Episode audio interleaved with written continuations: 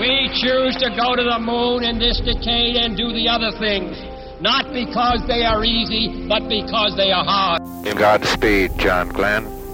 Roger, zero G, and I feel fine. Okay, my feel out. Okay, I'm out. How does it feel for the United States to be the new record holder? At last, huh?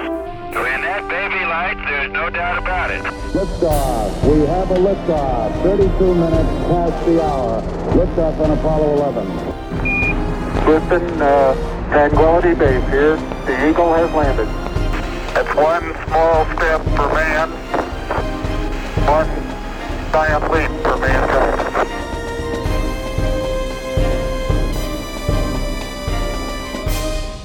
Hello and welcome to this Dog Days of Summer, episode number 315 of the Space Rocket History Podcast.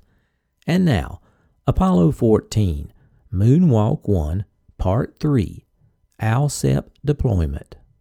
But they are running a half a hour now, almost behind schedule in deploying these uh, uh, scientific experiment packages on the moon. But the flight of Apollo 14 certainly seems to be going very well. The Apollo 14 landing site at Fra Mauro was chosen because lunar scientists had studied it for years and decided it likely contained some of the moon's older rocks.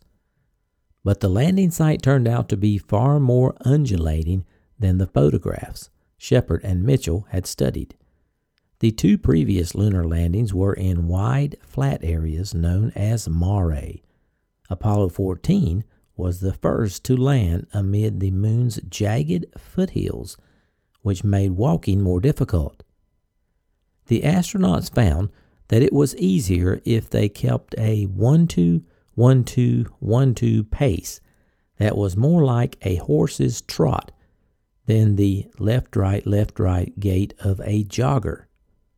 Also, they learned to lean forward to keep their balance. But the land bucked and buckled, and the harsh glare of the sun made the landscape appear flat, casting unreliable shadows.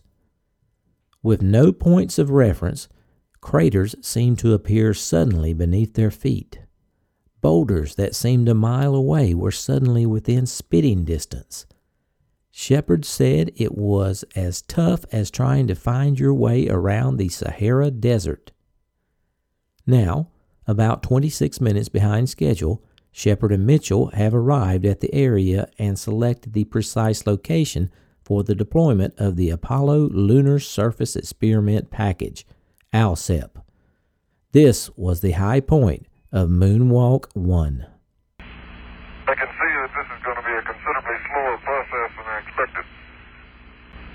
And uh, for reference, Alan Ed, you're about uh, two nine minutes behind the timeline at this point. Over. The final location for ALSEP deployment turned out to be about twice as far away from the Antares as planned, around 600 feet. The goal was to be 300 feet away, but that location was in a depression which was not suitable. In addition to finding a spot that had little elevation change, the real problem was trying to find an area flat enough for the central station and still have a reasonably straight line to lay out the active seismic experiment. Okay, Ed is working on the central station and I'm um, going over for the sub pallet. Houston, the uh, RTG cable temperature is 175 degrees. Roger, out. Ed Mitchell's first task was to set up the central station. The central station was essentially the command center for the entire ALSEP system. It was housed in a 25 kilogram box. It received commands from Earth, transmitted data, and distributed power to each experiment. Communications with Earth were achieved through a 58 centimeter long modified axial helical antenna mounted on top of the central station and pointed toward Earth by the astronauts. Transmitters, receivers, data processors, and multiplexers were housed within the central station. A dust detector was mounted on top of the station, which measured the accumulation of lunar dust. The central station would not be powered until all the other experiments were deployed. Shepard's first task was to deploy the sub pallet. The ALSEP sub pallet held the suprathermal ion detector, the cold cathode ion gauge, and the passive seismic experiment stool.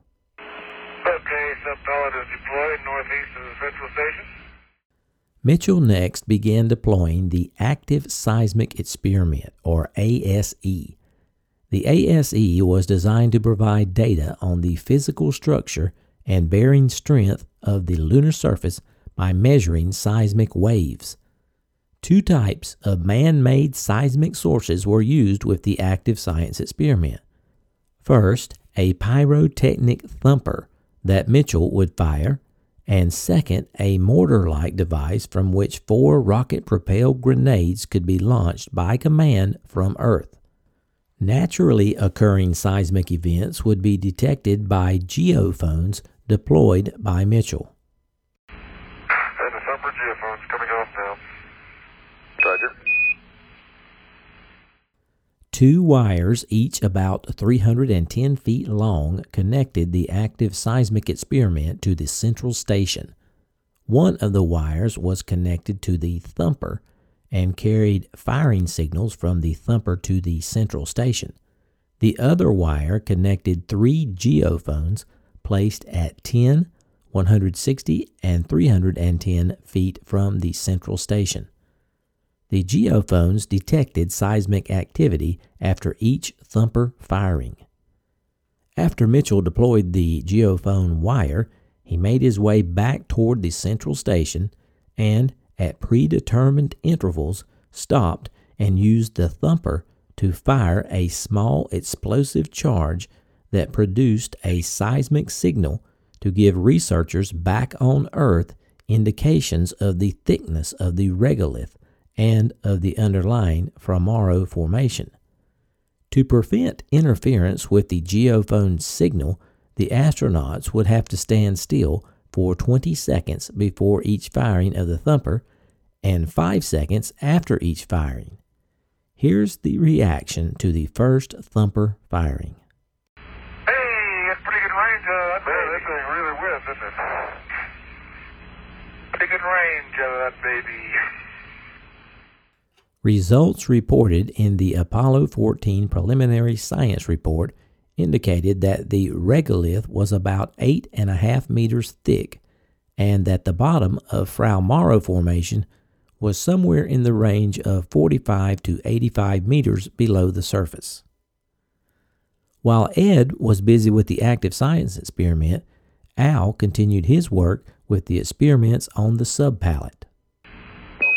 pallet. Al, is Houston. Uh, could you tell us where you are in the uh, side or PSE sequence? Yes, sir. The uh, legs of the side have been deployed. PSE stool is being placed 10 feet north of the central station. Roger. The SIDE, S I D E, that Al deployed was the suprathermal ion detector. It was used to measure flux composition, energy, and velocity of low energy positive ions and the high energy solar wind flux of positive ions.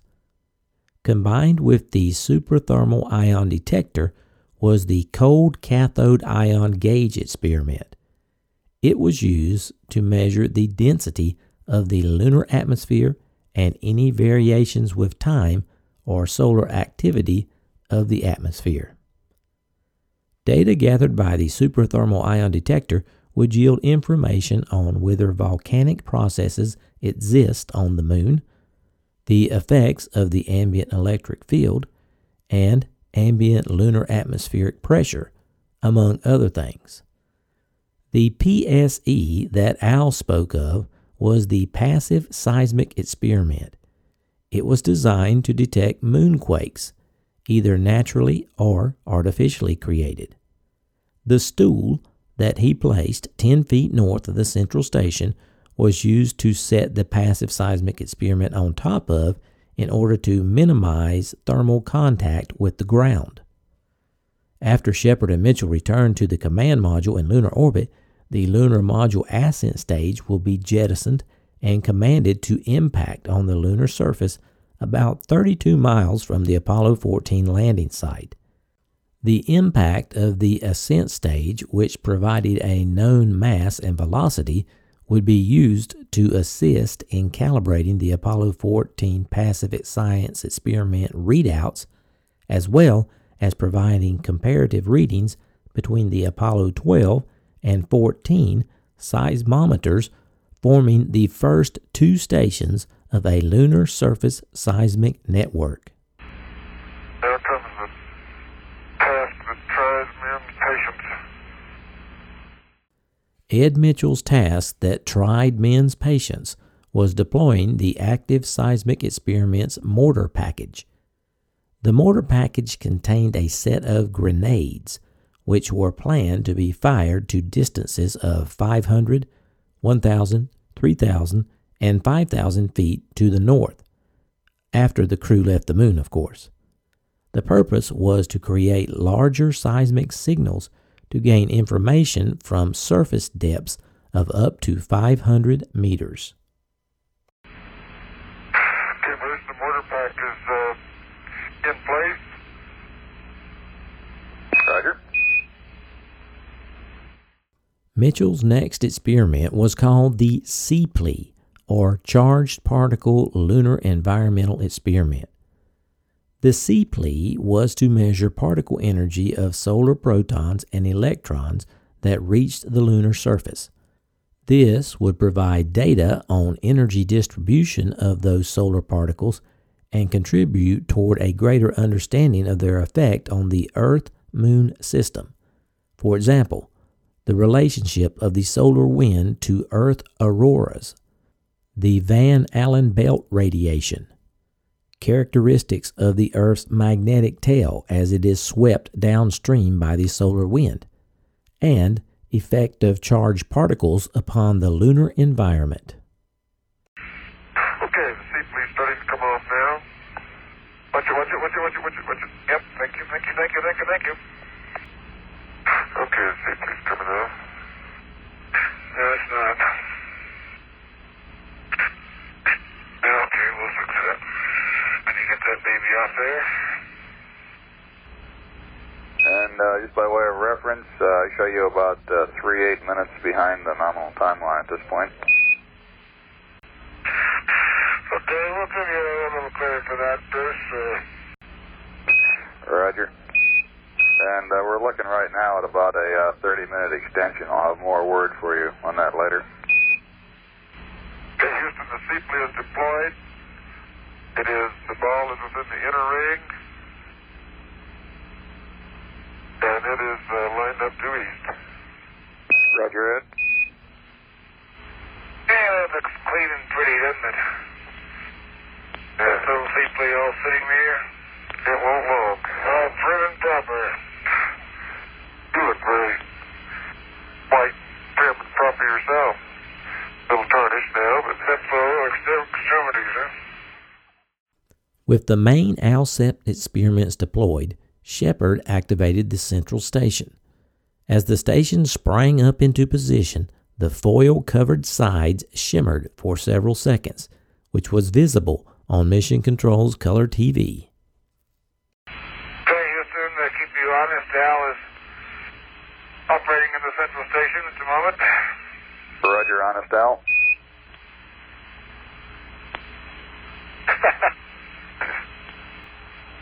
okay, up comes the central station, and that's one for the troops on the ground. Okay, we're watching. Can you actually see it from there? I couldn't see it move up. I can see something, uh, so to speak, flapping in the breeze. I guess that's the foil.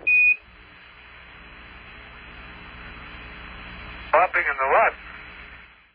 Next, Al retrieved the central station's antenna mast and mounted it to a set of gimbals and attached them to the central station. Then he aligned the antenna to point it at Earth. Honest Al, this is Houston. How are you doing? Fine, thank you, Honest Dave. I'm uh, process of leveling and aligning the antenna. Roger. Well, let's see what that site looks like. Okay, the antenna is leveled. Okay, Houston, the uh, central station antenna is, al- is aligned. I'm going to turn switch number one clockwise and switch number five counterclockwise. Are you with me? I'm with you. Go. And Al, for your information, they're receiving a good signal back from the ALSEP. Okay. Shepard now pressed on to deploy the Laser Ranging Retro Reflector, or LR cubed. As a side note, three laser ranging retro reflectors were deployed during the Apollo moon missions, one each by the Apollo 11, 14, and 15 crews. As of February 2005, the retro reflectors were still being used in conjunction with a dedicated facility at the McDonald Observatory in Texas. Okay, press on with the LR cube.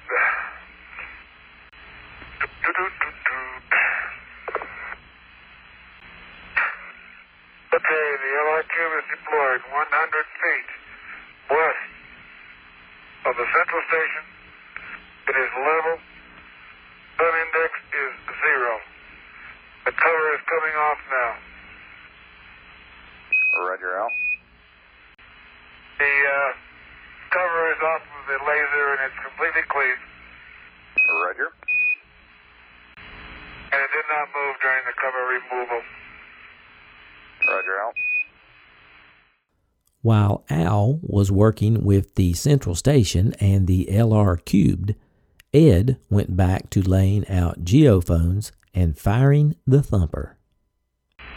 Five, four, three, two, one, fire. Okay, we got it that time, Houston. Roger, very good. Okay. That's the hard trigger, so that was the problem. We copy. Five, four, three, two, one, fire. One, two, three, four, five. Scientific gun. Okay. This thing has a pretty good kick to it. Okay, good shot, Ed. And And that firing both barrels of a 12 gauge shotgun at once. Roger. The astronauts were granted a 30 minute extension on their walk, but they were about 35 minutes behind schedule at this point. And Ed and Al, for your information, uh, you've been out uh, three hours and 35 minutes, and you're about uh, 35 minutes behind the nominal timeline with a half hour extension expected. Roger. Shepard was now tasked with photographing the ALSEP deployment as Mitchell continued firing the thumper. Once they were both finished, Houston radioed a warning that they were running out of time. Hey, Houston, the, uh, Al and Ed, this is Houston. Uh, with a uh, one and a half hour extension, you have 18 minutes until you have to be back at the Mesa. 18 minutes, and uh, 3-0 extension is what we have. Is that correct? That's Roger. You are three hours and 56 minutes into the EVA at this time. Okay, in that case, then uh, we will arm the mortar package at this time before we leave. Al indicated to Houston that he and Ed would proceed with arming the rocket propelled grenade mortar package. Of course, the mortar was deployed with the safety on. Al and Ed would now deactivate the safety, which would allow the mortar to be fired from Earth. Hey, if you wait a minute, I'll come over and help you with that thing, yeah? Okay, Houston, did you copy that uh, switch number 5 is clockwise and safe? Roger. I now copy switch 5 clockwise and safe. Okay, we're going to arm the mortar pack. Lamont to pull safety rods. Hold her down. Al, this is place to hold it. Al and Ed. This is Houston. After arming the mortar pack, we'd like you to proceed back in the general direction of the limb and uh, selecting a suitable area en route, collect the comprehensive sample, and uh, try to pick up a football-sized rock on the way. Over. Okay, that's our intent, Houston. And I'll give you uh, periodic reports on how much time you've got left until you have to be back at the Mesa. Once the mortar was armed, Al and Ed proceeded in the direction of Antares, looking for rocks as they went along and loading them into the Met that Al was now pulling. Ed really enjoyed not having to carry the Alsep on the return trip. And I'm starting out after Alan now. Yeah, Al and Ed, this is Houston. Uh, we show about eight minutes remaining until you should be at the Mesa to start closeout. Okay, we will be able to uh, leave the comprehensive sample at that time. Beautiful. I don't close it. Here's one in here for that. Huh? There's one in here I picked up. Oh, okay. Nothing in here then. Okay, good. Okay. Okay, I'll start over here in this undisturbed area. Yeah, I just get uh, that area and then right here in this area. And fill up the bag to the line. Now I'll head on back a little further and get a football-sized rock. Okay. That's a pretty good size one's back over in here. Okay, that's too big. I'll get one that's a little smaller. Al and Ed, five minutes. Okay. We're gonna start back now, then? Uh, let me get about three more scoops out. There before long. Good. Hey, Houston, you can see where the the area where the football-sized rock is coming from. It's essentially uh, two-thirds of the way back toward the limb from the ALSEP site. Rock appears to have been ejected from the crater which Ed was describing earlier in his uh, 1230 position. As a matter of fact, it's going to be the, the small foot-sized, football-sized rock. Uh, turn out to be two of them. Second uh, small football coming from the same crater. From the, near the same crater. And at first glance appears to be fairly similar color. It's a large hand sample. It's essentially non-vesicular. Just some very small vesicles. Uh, Here we've got two minutes. We'd like to get you on back to the vicinity of the Mesa. what looks to be a fairly large crystal in that second small football rock. And Al is starting back toward the mesa now. And I'm on my way to. Roger. Okay, away we go. Now, the number of uh, surface rocks, or, or rocks compared with the number of surface finds is, is uh, very, very small, Houston. It is a, there's a few boulders lying around, and there's a few rocks around some of the craters, but by and large, it's a powdery surface. Don't run into that crater, Al. Nope, don't worry, babe. Little sidewinder action here. Okay, we're coming back down the hill, Houston. All right, you're Al. We've seen you moving across the uh, TV camera. And it looks like you've gotten back to the uh, mesa here with about uh, 10 or 15 seconds to spare on our mark. Uh, we do have plenty of time for the nominal closeout, so uh, we don't want you to rush that. Just go through the procedures, and uh, we'll take the timing as it comes. And when you have a moment, we'd like to get an EMU status report. Shepard and Mitchell went through their closeout procedure, which included stowing equipment, collecting a few more rocks, placing the samples in the vacuum sealed rock box, and using a paintbrush type tool to dust each other off before returning to the cabin.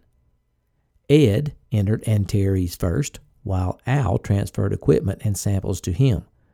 Finally, Al entered Antares, effectively ending Moonwalk 1.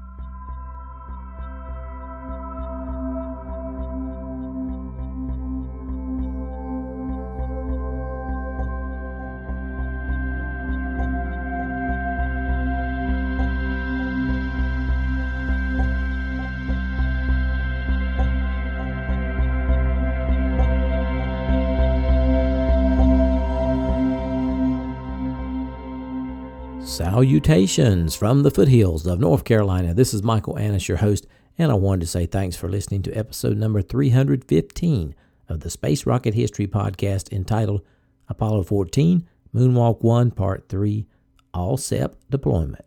Hope you enjoyed this highly detailed scientific episode. It was a pleasure to bring it to you. If you're looking for old episodes of the podcast, the first 144 are available on the Archive Podcast. Search for Space Rocket History Archive should be available on all pod catchers.